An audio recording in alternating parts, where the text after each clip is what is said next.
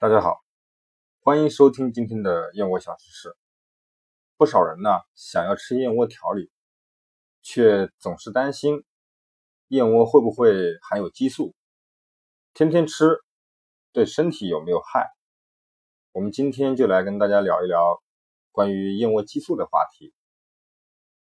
那么燕窝中含有激素吗？小孩子吃了会不会早熟呢？首先，燕窝中确实含有激素，只不过它的量比较小。根据统计，每五十四克燕窝中的激素含量还不如一个鸡蛋多。这个数据并不是我个人说的，曾经在 CCTV 播放的《带你探秘燕窝》这档节目中，呃，有过这个数据。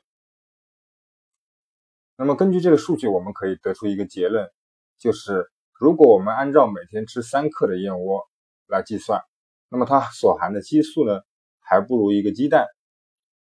我们每天吃早饭都要吃一个鸡蛋，呃，也没有问题。那么反过来说，吃燕窝它也不会有什么问题。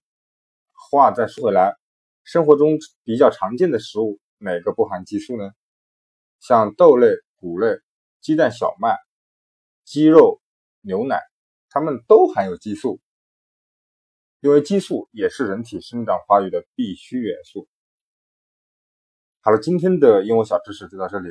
喜欢我们节目的朋友，别忘了订阅关注，或者添加我的微信号一四八九八七五零一四八九八七五零，做更多的交流。我们下。